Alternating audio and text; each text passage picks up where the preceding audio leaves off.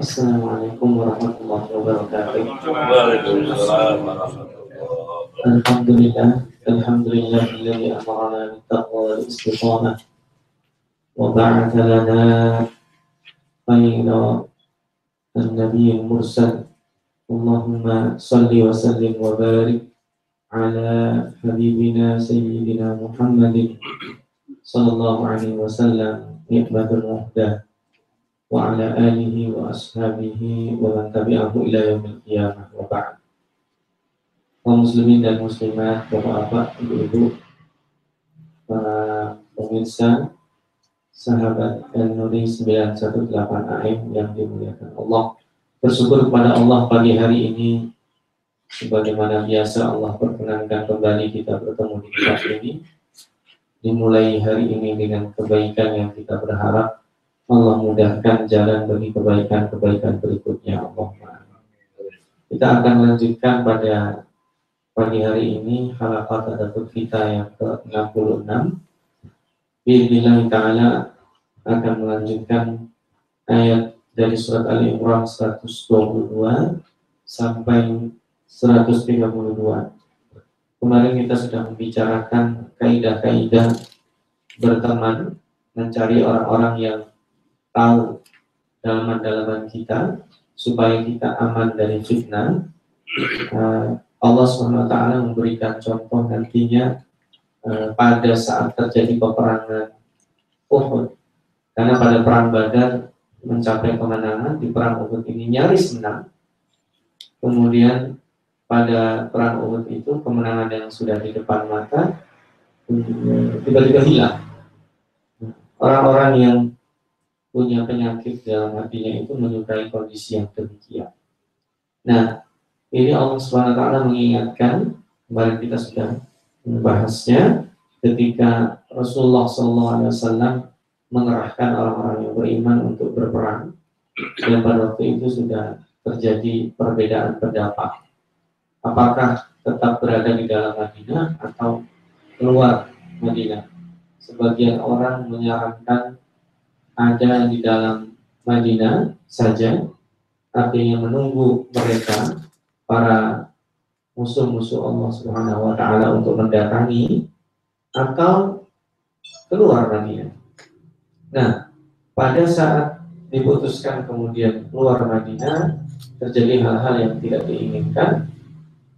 Lalu mereka meminta kepada Rasulullah SAW untuk mengurungkan niat pergi ke uh, peperangan tersebut dan menunggu saja di sekitar Madinah.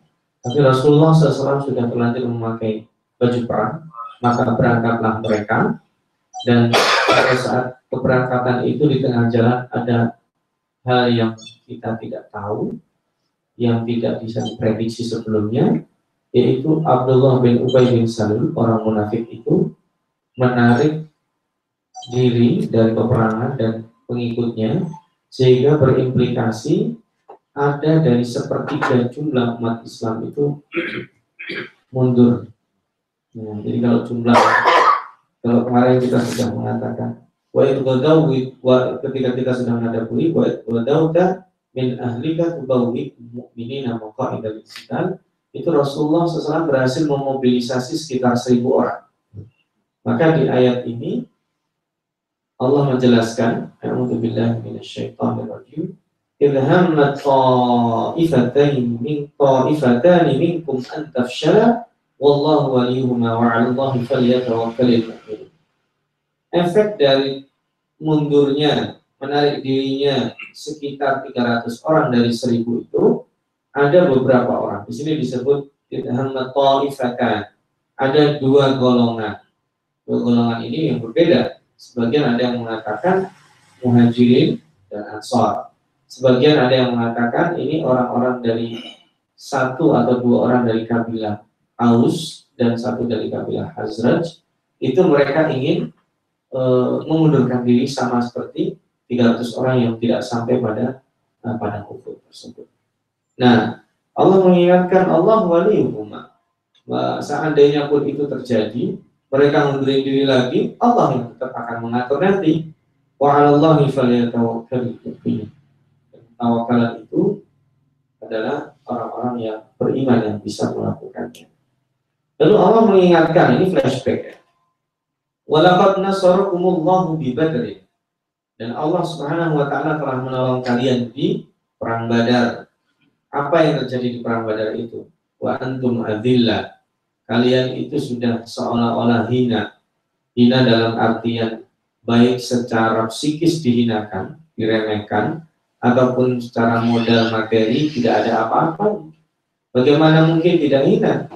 Coba motivasi pertama itu kan mereka menginginkan kezaliman yang dilakukan oleh Quraisy itu bukan dibalas tetapi hak-hak mereka yang dirampas itu dikembalikan pada saat mereka orang-orang Quraisy yang jumlahnya tidak sampai 100 itu membawa perdagangan hasil keuntungan dari Syam maka wajar saja kalau seandainya mereka menginginkan mengambil harta itu sebagai modal hidup di Madinah yang awal-awalnya tentu susah. Tetapi Allah menginginkan kalau menangnya cuma melawan tiga apa 80 orang remeh sekali. Memenangkan pertempuran dengan 80 orang yang itu adalah kafilah dagang, bukan pasukan. kelompok pasukan.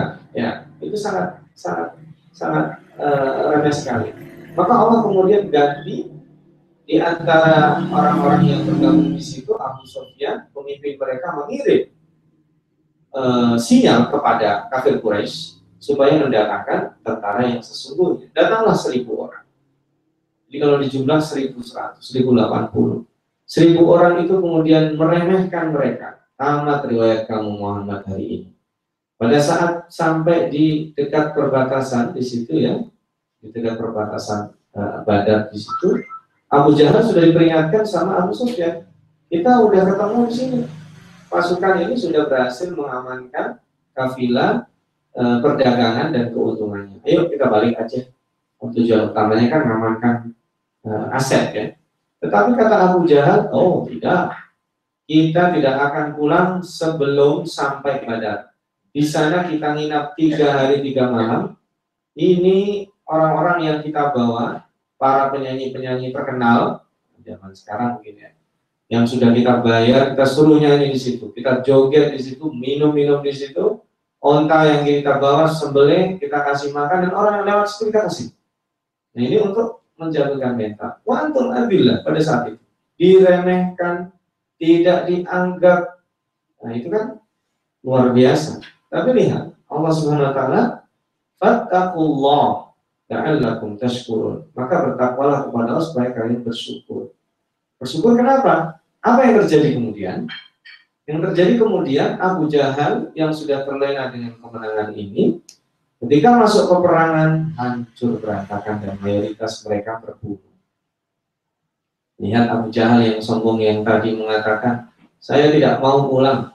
Kita udah terlanjur di sini percuma kita. Udah kita pesta-pesta dulu sebelum kita bantai orang-orang yang ya ibarat kita mungkin sebelum kita bunuhin kecoa-kecoa itu selain kan dia nganggap tinggal mites saja tinggal di apa tinggal ditiup saja mati itu karena mereka membawa Eh, jumlah yang uh, sangat banyak. Lalu yang terjadi sebaliknya, maka pantas ketika Allah menyinggung, seharusnya kalian bersyukur. Nah, Allah ingatkan, Ibtakulu pada saat itu ketika kalian lil mu'mini alaiyakfiyakum ayyumittakum rabbukum bi alafim alafin minal malaikati. Tidakkah kalian cukup dengan pertolongan Allah yang mengirim 3000 malaikat munzalin yang diturunkan. nanti di dalam surat uh, Al-Anfal Allah menulis bi alfin minal malaikati murdifin. Itu cara menurunkannya seribu bukan berbeda. Di sana disebut seribu, di sini tiga ribu. Mana yang benar? Ya benar semua. Tiga ribu itu jumlah total yang dikirim. Murdifin itu berarti berturut-turut seribu. Berarti gelombang pertama seribu, gelombang kedua seribu, gelombang ketiga seribu. Jadi jumlah totalnya tiga ribu. Nah, lalu pada ayat berikutnya, bara, iya cukup. Tiga ribu itu cukup, lebih dari cukup orang pasukan mereka seribu seandainya satu malaikat pun cukup. Nah, di sini untuk menandakan bahwa bukan jumlah 3000 nya itu cukup untuk mengalahkan orang-orang kafir, tetapi bahwa semangat juang itu akan menghasilkan yang berlipat-lipat. Bukan masalah jumlahnya yang dikirim Allah. Kenapa? Nah, kita lihat ayat berikutnya. Kalau jumlahnya dipentingkan, maka di sini intasbiru wa tattaqu. Kalau kalian sabar, bertakwa, wa yatukum min fawrihim hada, maka akan didatangkan saat ini juga yumditkum rabbukum bi khamsati alafin minal malaikati musawwimin. Maka bisa jadi di perang Uhud itu Allah akan turunkan 5000 malaikat yang ada tandanya. Musawwimin itu memakai tanda mungkin kalau kita kepalanya diikat lah. Nah, tapi ini kan malaikat yang siapa yang menandai mereka kalau tidak Allah karena kita tidak tahu. Nah, ini ada yang mengatakan di ayat 125 ini hanya iftirodi. Iftirodi itu artinya memang tidak terjadi. Tidak ada yang menguatkan bahwa di perang Uhud ada turun malaikat. Tidak ada. Dan itu yang diambil para ulama yang benar adalah uh, di perang Uhud tidak terjadi malaikat turun. Bukan masalah jumlah umat Islam sudah banyak, tetapi Allah Subhanahu wa taala ingin menolong dengan cara lain. Karena begini, di di perang Uhud itu apa ya? Di perang Uhud itu sebagian besar sejarawan bahkan sampai umat Islam itu mempunyai asumsi bahwa umat Islam itu kalah. Padahal tidak. Jadi begini, pada saat nyaris menang, ya nyaris menang dalam peperangan Uhud, itu ada namanya Jabal Rumah. Jabal Rumah, rumah itu artinya pemanah. Sekitar 50 orang itu memanah. Jumlah yang 50 orang itu berhasil menarget orang-orang yang mendekati objek. Jadi pasukan berkuda, orang-orang jagoannya disikat dengan babat, sehingga kemudian mereka kalah. Pada saat mereka kalah, Khalid bin Walid kemudian memutar mengelilingi gunung Uhudnya. Gunung Uhud itu besar. Jabal Rumah itu mungkin kalau dihitung tinggi-tingginya juga paling tinggi juga 20 meter mungkin ya. 20 sampai 30 meter lah, nggak tinggi-tinggi amat. Dia bukit saja. Dari atas itu orang bisa manahin, target. Nah, kelemahannya pesan Rasulullah SAW kepada mereka itu diabaikan. 50 orang ini mayoritas ketika sudah merasa aman turun semua. Karena di bawah orang sedang bagi-bagi ghanimah, hasil hasil rampasan perang ya. Nah, tinggal hanya beberapa orang aja. Mungkin nggak nyampe 10.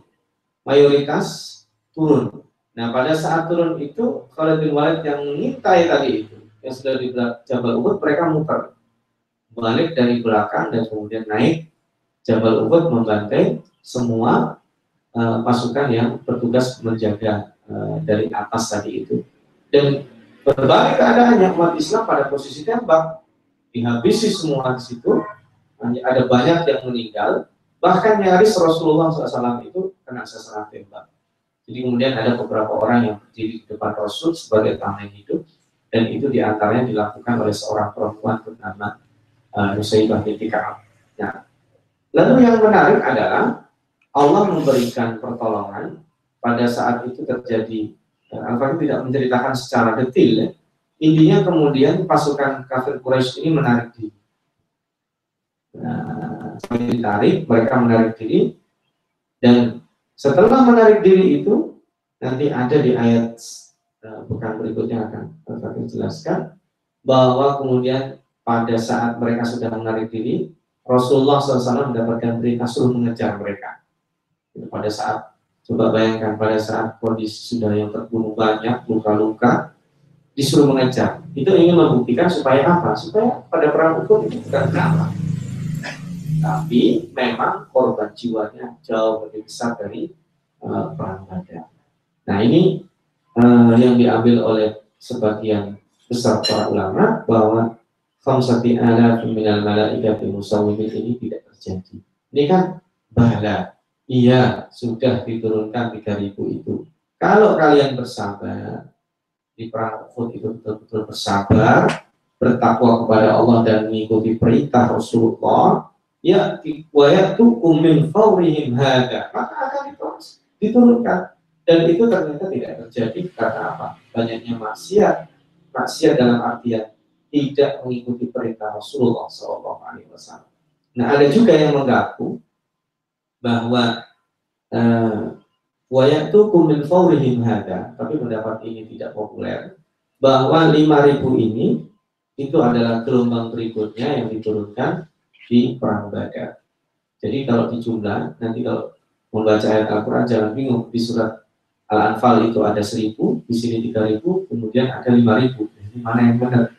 Jadi 1000 itu cara turunnya prosesnya gelombang pertama seribu gelombang kedua seribu ketiga seribu berarti tiga ribu kalau itu sampai lima ribu berarti tinggal nambah dua ribu ada juga kemudian kalau lima ribu itu gelombang berikutnya ya tiga ribu pertama turun kemudian malaikat pada gelombang berikutnya turun lima ribu berikutnya dengan proses di alfin minal malaikati murdifin murdifin itu arti letternya terus tanpa putus. Terus tanpa putusnya itu seribu.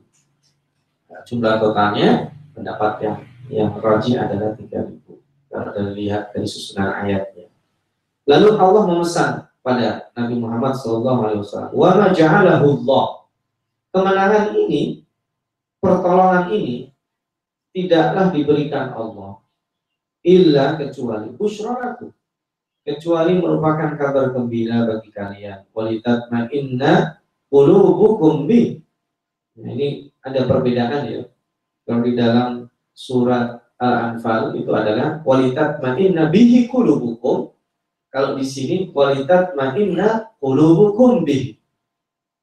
Itu luar biasa karena penekanannya berbeda. Bukan berarti ini salah tulis enggak. Itu sengaja dan susunan ini dari Allah Subhanahu wa taala. Kalau Walitat ma'inna qulubukum bi itu dikedepankan umat Islamnya. Dikedepankan hasilnya supaya memang hatinya menjadi tenang. Kalau di dalam surat Al-Anfal itu walitat ma'inna qulubukum bi. Walitat ma'inna bihi qulubukum. Jadi lebih dikedepankan hasilnya. Itu loh kemenangan, itu loh pertolongan Allah, itu dikedepankan sehingga kemudian menjadikan seseorang yang tadi sudah nyaris hancur secara mentalnya kembali. Nah kalau di sini kualitas makinna hukum bihi nanti prosesnya bahwa hati itu menjadi tenang, Allah pun sanggup melakukan tanpa itu. Ya, kayak kita habis senang tiba-tiba sedih menangis. Kayak kita habis uh, kita ini tidak punya masalah, kemudian tiba-tiba punya masalah habis kita punya masalah luar biasa beratnya, tiba-tiba selesainya sederhana saja. Jadi itu dikedepankan apanya? Dikedepankan walitat ma'inna qulubukum. Jadi hasilnya kemenangan itu mudah bagi Allah. Seandainya tanpa membuat kalian luka-luka, bisa. Seandainya tanpa membuat kalian tersentuh seujung rambutnya, juga bisa. Tetapi Allah ingin menjadikan proses itu menjadi rasional ingin menjadikan proses itu ada usaha. Maka nanti berikutnya wa man nasru illa min indillah dan tidaklah kemenangan itu kecuali datang dari Allah Al-Aziz Al-Hakim yang maha perkasa dan maha hikmah. Ini yang hikmah. Maha perkasa itu sanggup seperti yang dilakukan pada perang Ahzab. Apa itu? Dengan tiupan angin ya, badai, itu mereka kalah dan pulang 5.000 orang dari kafir Quraisy, kemudian aliansi Bani Ghatafan dan orang-orang yang berikutnya ditambah pengkhianatan dari dalam orang-orang Yahudi. Pada perang Ahzab, tapi korban jiwa dari umat Islam ada yang mengatakan nol, ada yang mengatakan satu, dua orang saja, itu pun karena e, pertempuran kecil saja. Nah, tapi lihat prosesnya. Perang Azab, Bapak-Bapak dan Ibu-Ibu sekalian tahu, itu disebut juga perang Khandaq. Perang Khandaq itu apa artinya? Parit ya. Jadi ketika umat Islam melalui uh, intelijennya mengetahui akan ada konspirasi menyerang mereka, itu disiapkan singkat cerita Salman Al Farisi mengusulkan menggali parit ya di sebelah utara Madinah karena sebelah selatan itu padang pasir yang tidak mungkin dilewati di sebelah kanan dan kiri itu gunung berarti ada terbentang antara dua gunung itu jarak sekitar 160 kilometer. Lalu Salman Al-Farisi mengusulkan kepada Rasulullah SAW untuk menggali parit sepanjang berapa? 160 km, lebar 4 meter, kedalaman 5 meter. Coba kita bayangkan. 4 kali 5 itu ya, dalamnya eh, dan lebarnya sepanjang 160 km.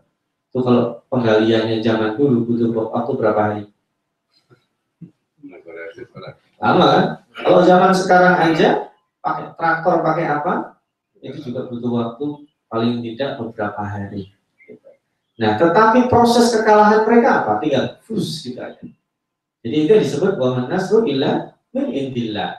Maka di sini langsung disambung al-aziz maha perkasa. Tapi. Allah memerlukan hikmah. Menyelesaikan masalah itu kita dilibatkan sama Allah. Menyelesaikan masalah itu kita dibuat deg-degan dulu kayak anak sekolah itu. Pada akhirnya rata-rata itu lulus ujian 100%.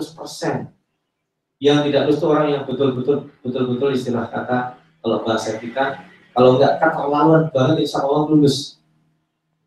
Tapi kenapa ada perlu deg-degan itu prosesnya? Nah sama dengan kita dalam prosesnya ya sama kayak kita akhirnya pun mati. Kenapa pada saat kita e, nyaris mati kemudian deg-degan? Padahal setiap kita tahu bahwa kita itu nanti akan mati. Masalahnya kita nggak tahu matinya dalam kondisi apa. Nah itu disebut dengan al-hakim. Allah penuh dengan kebijakan. Lihat ta'at tarafan. Kalau tadi dari sisi internal, sekarang eksternal. Kekalahan dan kemenangan itu Allah untuk apa sih? Lihat ta'at tarafan minal ladina kafaru. Au yakbitahum fayanqalibu qaimin. Untuk memotong. Untuk memotong kesombongan mereka, untuk memotong apa yang dilakukan mereka dari kerusakan, untuk membalik keadaan supaya mereka itu kembali dalam keadaan sangat hafal bahasa kita. Jadi ada nggak sekarang sejarah merekam? Orang-orang kafir Quraisy pada peperangan Uhud itu pulang dalam keadaan kami menang bangga. Tidak mereka pulang dalam perasaan hampa Kenapa? Yang dinamakan menang itu tujuan mereka apa? Menuntaskan kan? Bukti bahwa pada peperangan Uhud orang-orang kafir itu tidak merasa menang, akhirnya mereka menggalang aliansi.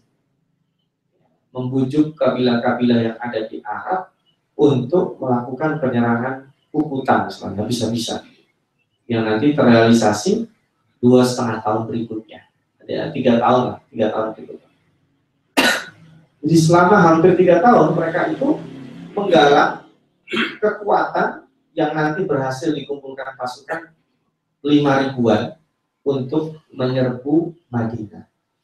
Itu kan efek dari apa? Kalau orang itu merasa sudah menang, apa yang terjadi? Tidak perlu menggalang kekuatan seperti itu.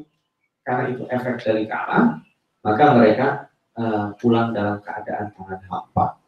Ya.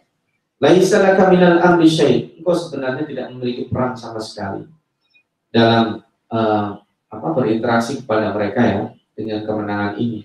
Itu semua Allah yang atur. Au yatuba alaihim atau mengampuni mereka. Au yu'adzibahum atau menyiksa mereka atau uh, apa membunuh mereka. Fa innahum zalimun. Uh, bahkan karena mereka itu zalim. Jadi ini ayat ini ini begini yang membuat menang dan kalah itu Allah. Kemenangan Allah yang mengatur. Seandainya kalau kamu punya kekuasaan, kamu pun tidak punya peran apa-apa. Siapa sih yang membunuh mereka? Bukan kamu. Siapa yang yang menyiksa mengadab mereka? Kalaupun mereka tersiksa di dunia, adab Allah lebih pedih di akhirat. Seandainya kamu mengampuni mereka, Allah belum tentu mengampuni.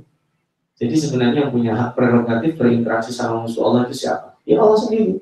Ini hanya perspektif kita bahwa disuruh memerangi mereka. Kemudian ketika kita ampuni, hak Allah lebih tinggi daripada uh, yang kita lakukan. Kalau Allah tidak mengampuni, belum tentu itu diampuni oleh Allah.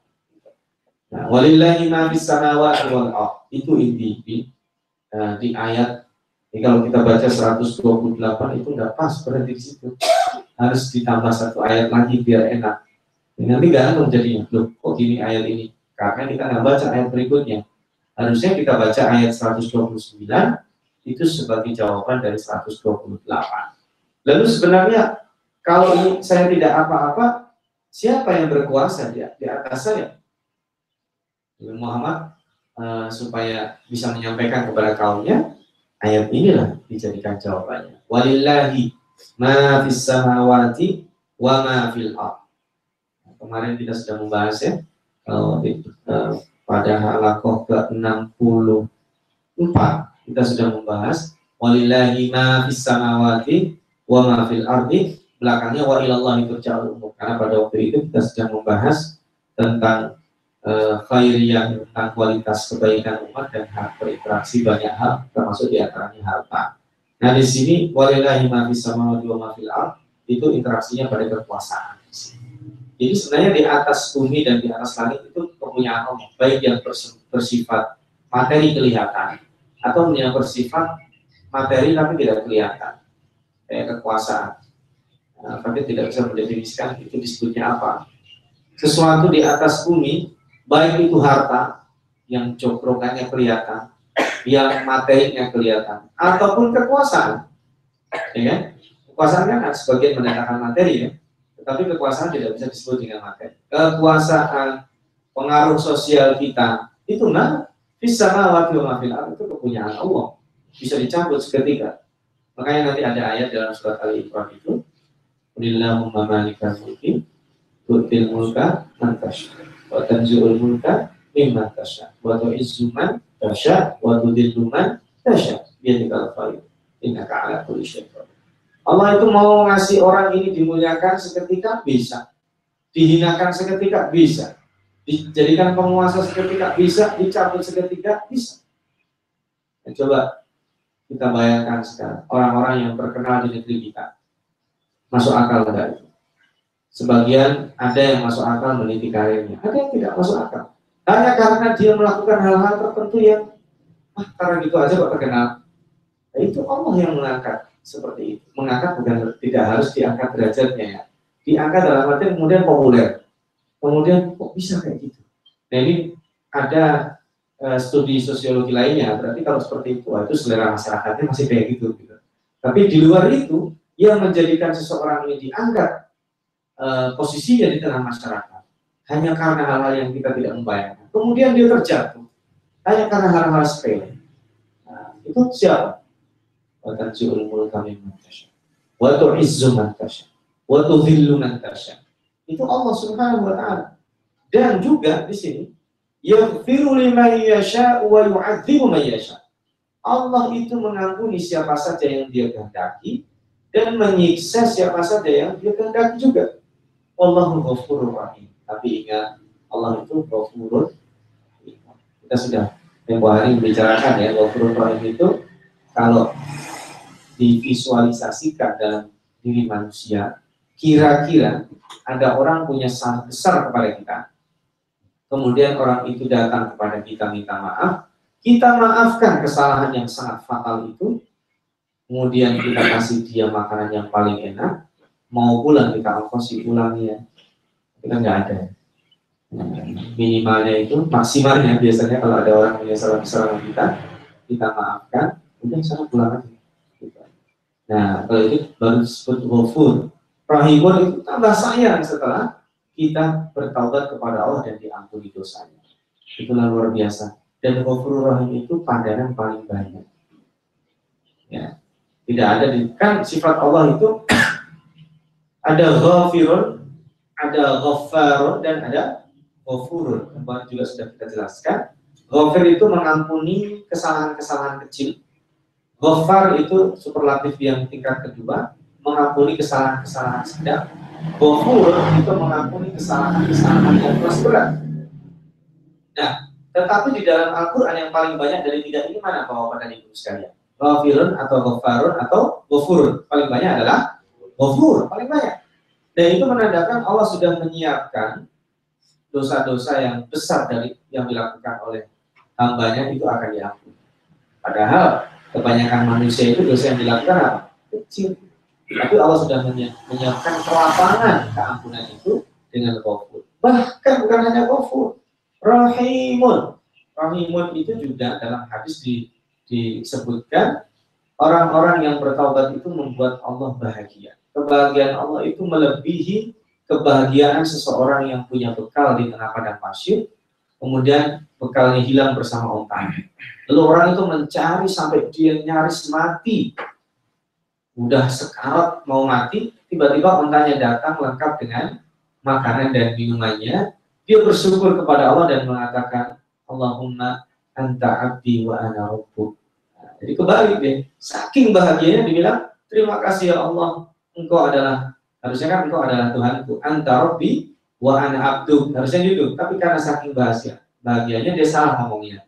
Anta rob oh, anta abdi wa ana rabbuk itu saking bahagia. Allah itu lebih bahagia dari orang ini kalau seseorang taubat. Makanya disebut rahim nah di ayat berikutnya yang menarik ini masih sebenarnya berkaitan dengan uh, kejadian ini tapi yang menarik di ayat berikutnya. Bahasa Jawa ini itu ujuk-ujuk tiba-tiba ya ayyuhalladzina amanu la ta'kulu riba ada'afa mudha'afa wattaqullaha la'allakum tuflihun Loh, ada apa ini kok tiba-tiba membicarakan riba? Kita kan tadi lagi perang, ya, lagi perang, lagi membahas apa yang terjadi pada perang Badar, lagi yang terjadi pada perang Uhud. Allah memberikan kemenangan, Allah memberikan prerogatif Allah dalam memberikan kemenangan menolong umat. Tiba-tiba kok membahas wahai orang yang beriman, jangan sekali-kali kalian memakan harta yang dihasilkan dari riba mubaafat. Jadi riba itu pengharamannya tidak seketika. Ini adalah periode ketiga, bukan periode terakhir.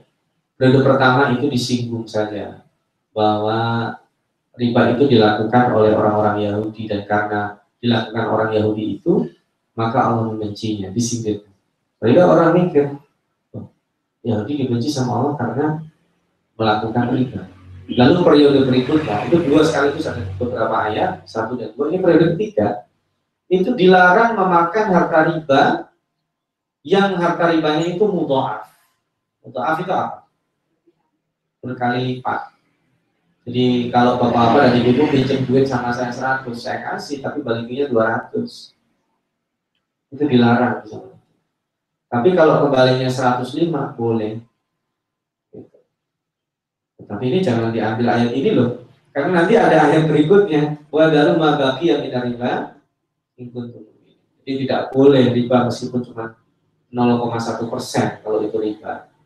Saya pinjamin nih, tapi baliknya tambahin 5 ribu ya. Nah, boleh itu riba. Itu gampangnya kan, jenis-jenis modus riba banyak, kita nggak bahas. Nah, ayat ini apa kaitannya?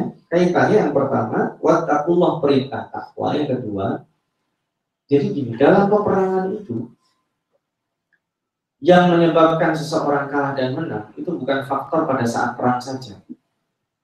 Di faktor sebelumnya juga terjadi. Nah, faktor sosial bahwa seseorang ketika head to head menang atau kalah itu disebabkan beberapa perilaku sebelumnya. Nah, ini riba yang jenisnya ada apa apa berlipat-lipat itu adalah menandakan bahwa orang-orang di masyarakat itu dipenuhi orang yang menginginkan punya uang digandakan berlipat-lipat. Dia sebagian besar orang di tempat itu ingin punya uang mandek di dia. Itu sebenarnya yang dikecam. Uang yang mandek atau disebut idul aset. Idul aset itu dalam bahasa kita harus dizakatkan. Ibu-ibu punya emas, tapi yang dipakai cuma 10 gram sisa emas yang nggak dipakai ada 120 gram ya kena zakat. Oh, itu kan nggak digunakan justru karena nggak digunakan itu. Punya tanah, warisan, tapi dibiarin begitu saja. Sudah satu tahun warisan itu nggak diapa-apain, dua setengah persen dari harga tanah. Wah, mahal sekali. Dan iya, harusnya tanah itu digunakan, dibuat kos-kosan, baru nanti kos-kosan itulah hasil keuntungannya yang disakati atau dikasihkan orang untuk ditempati karena banyak orang yang mencari tempat. Atau ditanam-tanami nanti hasil tanaman itu bisa bermanfaat yang lain. Nah itu berarti yang diperangi itu apa? Aset yang lain yang di diam. Nah ini kalau dipenuhi orang-orang seperti ini berarti orang-orang egois orang-orang yang berinteraksi rentenir itu orang egois mencari keuntungan itu boleh tapi kalau berlipat-lipat ya boleh jangan itu saya tahu barang itu harga aslinya seribu, tapi jual sama saya kok sepuluh ribu. Nah itu tega banget. Itu nanti suatu ketika Anda kalau pergi ke Beijing, itu ada tempat di mana dia menawarkan harga bisa 10 kali lipat. Saya tidak percaya dulu waktu itu. Kalau barang itu dia nawarnya 1000, kita harus menawar paling tinggi 100. Paling paling tidak 100. Karena nggak tega. Wah, masuk harga 1000 ditawar 100 ini bahasa kita ngenyek apa? Ternyata dikasih juga itu. Akhirnya ujung-ujungnya 105, 110. Ada. Nah, ada jenis-jenis seperti itu, tapi itu kecam sebenarnya kalau kita tidak tahu. Tidak boleh berinteraksi gitu. Itu berarti berternak uang, padahal uang itu sekedar alat tukar. Ini sekali lagi ini ayat periode ketiga ya. Kalau gitu saya request sedikit boleh ya? Oh nggak bisa itu pada periode berikutnya. Nanti ada ayat di surat Al-Baqarah yang sudah kita lewati. Uh, Wadaruma bagi yang riba baki yang dari itu meskipun sedikit saja riba dapat haram, tidak boleh. Jadi ini hubungan kaitannya itu memang bisa jadi tidak diturunkan barengan dengan ayat sebelumnya, tetapi ini hubungannya sengaja Allah tempatkan di sini yang membuat mental rusak itu adalah mental-mental egoistik. Yang penting saya sama keluarga saya aman, tangannya lapar dan mudah urusan saya. Nah itu berarti ciri-ciri masyarakat yang mudah ditindas. Kalau satu ditindas, yang lain nggak nolong. Gitu. Berarti ini masyarakat yang belum siap untuk ditolong oleh Allah. Singkatnya gitu ya. Lalu Allah Subhanahu wa taala kembali Wattaqun allati uiddat lil kafirin. Setelah bertakwa kepada Allah, hati-hatilah. Yang hati-hati itu apa? Neraka yang disiapkan Allah untuk orang-orang kafir yang tadi kalah perang, sudah kalah perang, masuk neraka. Jadi, setiap kita takut kepada Allah itu macam-macam. Kalau di dalam uh, surat Yasin yang sering kita baca ya. Wa khasyar rahman bil ghaib. Kita takut kepada Allah tapi disebutnya Rahman. Kok aneh? Yang ditakuti adalah zat yang maha penyayang. Harusnya kan takutlah kepada kamu uh, olehmu zat yang maha perkasa, zat yang maha muntakim yang bisa membalas uh, kezaliman al-jabbar yang bisa memaksa itu misalnya. Tapi kenapa wa rahman di situ jenis takutnya adalah takut kita tidak lagi disayangi oleh Allah. Diberi makan ya dikasih aja. Kayak anak itu kalau dia bandel, sebandel-bandel anak, orang tua, kalau anaknya lapar kasih makan ya? Kasih makan, tapi ya ngasih kasih. Nanti bilang, Pak, SPP Pak, kasih aja. Tapi bapaknya ngasih itu nggak ada ruhnya. Tapi kalau anak ini disayang sama orang tua, dia belum datang es sudah es sudah bayar es belum kasih kasih makan belum ditraktir anaknya beda kan nah itu disebut wahasya rahman eh, tapi di sini si balik yang ditakuti itu apa murka Allah yang disediakan untuk orang-orang yang kafir maka ini ayat ini pas ya ditutup dengan dengan sebuah kunci maka Allah wa rasul ta'alakum turhamu taatlah kepada Allah dan Rasul supaya kalian dirahmati oleh Allah. Nah kalau dirahmati itu ya dilindungi dari sesuatu yang menyebabkan sakit dan sedih, ya dilindungi dengan apa? Dengan teman-teman. Maka taat kepada Allah dan Rasul itu adalah solusi. Nah, ketaatan kepada Allah dan Rasul itu jika sudah hilang, maka mentalitas orang untuk menang pun kecil. Bahkan pada saat seolah-olah terjadi kemenangan, kemenangan itu ini hampa seolah-olah tidak ada makna. Ini yang bisa kita tadaburi pada kesempatan. Kesempatan kali ini mudah-mudahan bermanfaat. Nanti inilah kita akan lanjutkan pada hal berikutnya.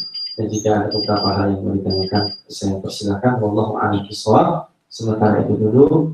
Wassalamualaikum warahmatullahi wabarakatuh.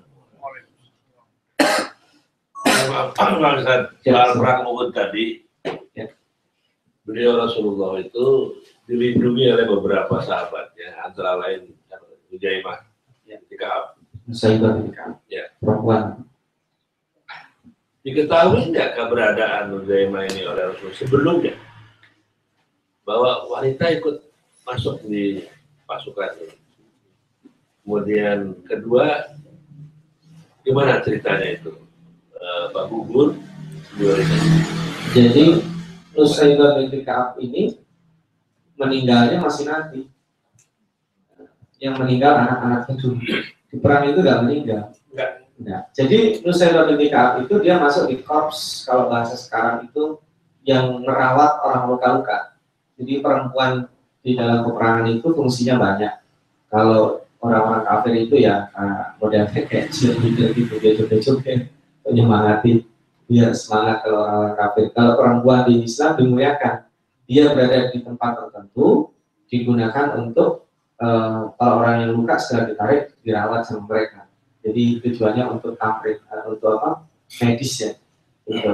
Terus ada tambahan lagi, Umar bin Khattab perintahnya mereka kasih pedang mereka. Untuk apa? Kalau ada orang melarikan diri bunuh. Jadi ada juga itu tugasnya beberapa para medis itu yang kelihatan punya skill membunuh, tugasnya adalah orang yang melarikan diri bunuh Gitu.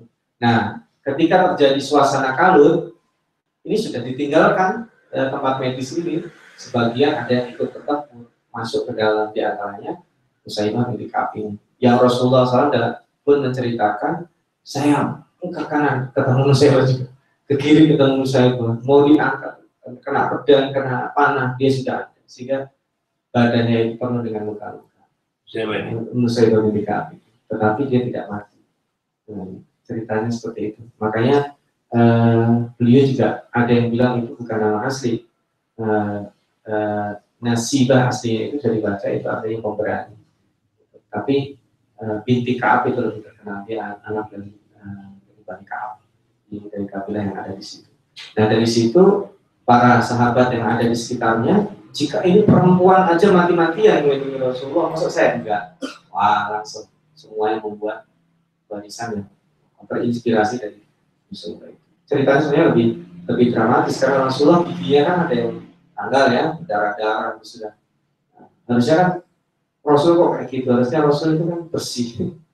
Kalau bertengkar kira-kira kayak kayak Jet Li lah mungkin nggak nggak tersentuh. Itu kan di film realitanya. Jadi manusia tetap harus ada luka-luka.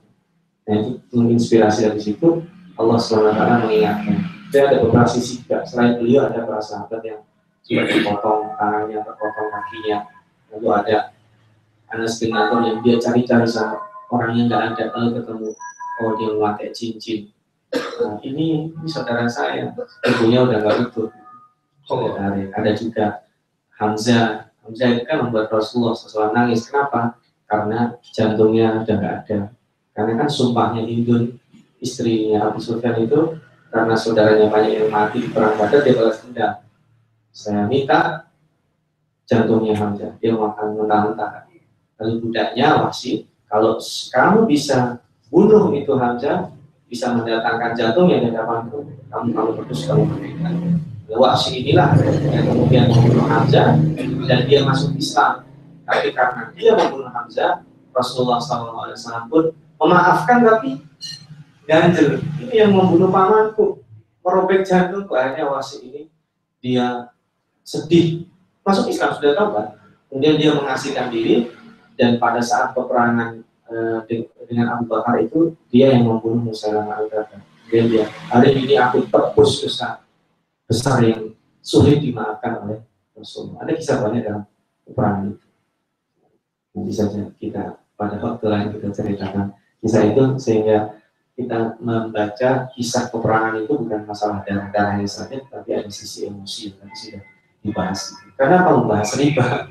Berarti itu kumpulan orang-orang yang memang layak dikalahkan. Dan riba ini setelah ayat ini turun, ada sebagian orang Muslim yang kemudian meninggalkan riba. Karena Abbas, Abbas itu orang yang hobinya ngumpulin harta, dia kaya. Nah, setelah kaya itu kemudian dia eh, ternyata hartanya habis untuk nebus pada perang Badar. Jadi Abbas itu kaya dan dia Muslim nantinya. Tapi kemudian dia bilang hartaku kaya, tapi kemudian pada saat perang Badar langsung ketika habis untuk tebusan tawanan perang. Jadi jangan dikira kalau sekarang kita punya uang kaya itu uang punya kita. Jadi karena suatu ketika terbalik kita menjadi orang yang tidak punya apa sama sekali. Itu saya kira biasanya. Nanti kita lanjutkan pada pertemuan berikutnya karena sudah pukul 6 lewat sedikit kita berpindah aktivitas dengan Ya, Bapak, silahkan sedikit Mudah-mudahan tidak salah nangkap. Tapi Bapak mengatakan bahwa uh, ada tiga jenis apa kesalahan yang Allah akan mengambil kesalahan yang paling besar ya.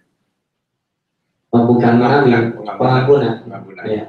Jadi dalam rangka ini uh, uh, tentunya uh, jenis obat macam apa yang harus kita lakukan. Jadi penekanannya itu di sifat Allah. Jadi sifat Allah di dalam itu bahasa kekayaan bahasa Arab ya. Ghafirun itu pengampuni sama Ghafarun mengampuni tapi itu superlatif. Ghafurun itu yang paling nanti padanannya ada zolimun itu kezaliman yang ringan, ada zolamun kezaliman yang tingkat berikutnya, ada zolumun kezaliman yang luar biasa parahnya. Nah, tapi yang paling banyak dalam Al-Quran itu zolim. Harusnya kan gofur paling banyak, yang paling banyak zolim. Tapi tidak. Zolim itu paling banyak, harusnya kan yang paling banyak gofir pada nabi. Kesalahan-kesalahan kecil harusnya disediakan Allah ya kecil aja. Tapi Allah membuktikan kamu seandainya punya semua satu tiap orang itu punya kesalahan segunung, ya ampun. Ya, intinya taubatnya itu dan jangan juga, oh berarti saya sampai aja Allah punya pengampunan besar. Berarti uh, bisa uh, berimplikasi yang banyak. Bukan seperti itu. Artinya apa? Ini untuk menghibur orang-orang supaya tidak putus asa. Jangan sampai saya tidak akan diampuni Allah. Sudah terlanjur bunuh dua orang sekalian saya tambahin biar jadi lima misalnya. Ya, tidak ada istilah penambat untuk memperbaiki. Itu konklusinya sih. Ngomong terlanjur. Salah. Mari kita tutup dengan doa majlis. Subhanallah wa bihamdik asyhadu an la ilaha illa anta astaghfiruka wa atubu ilaik. Wassalamualaikum warahmatullahi wabarakatuh.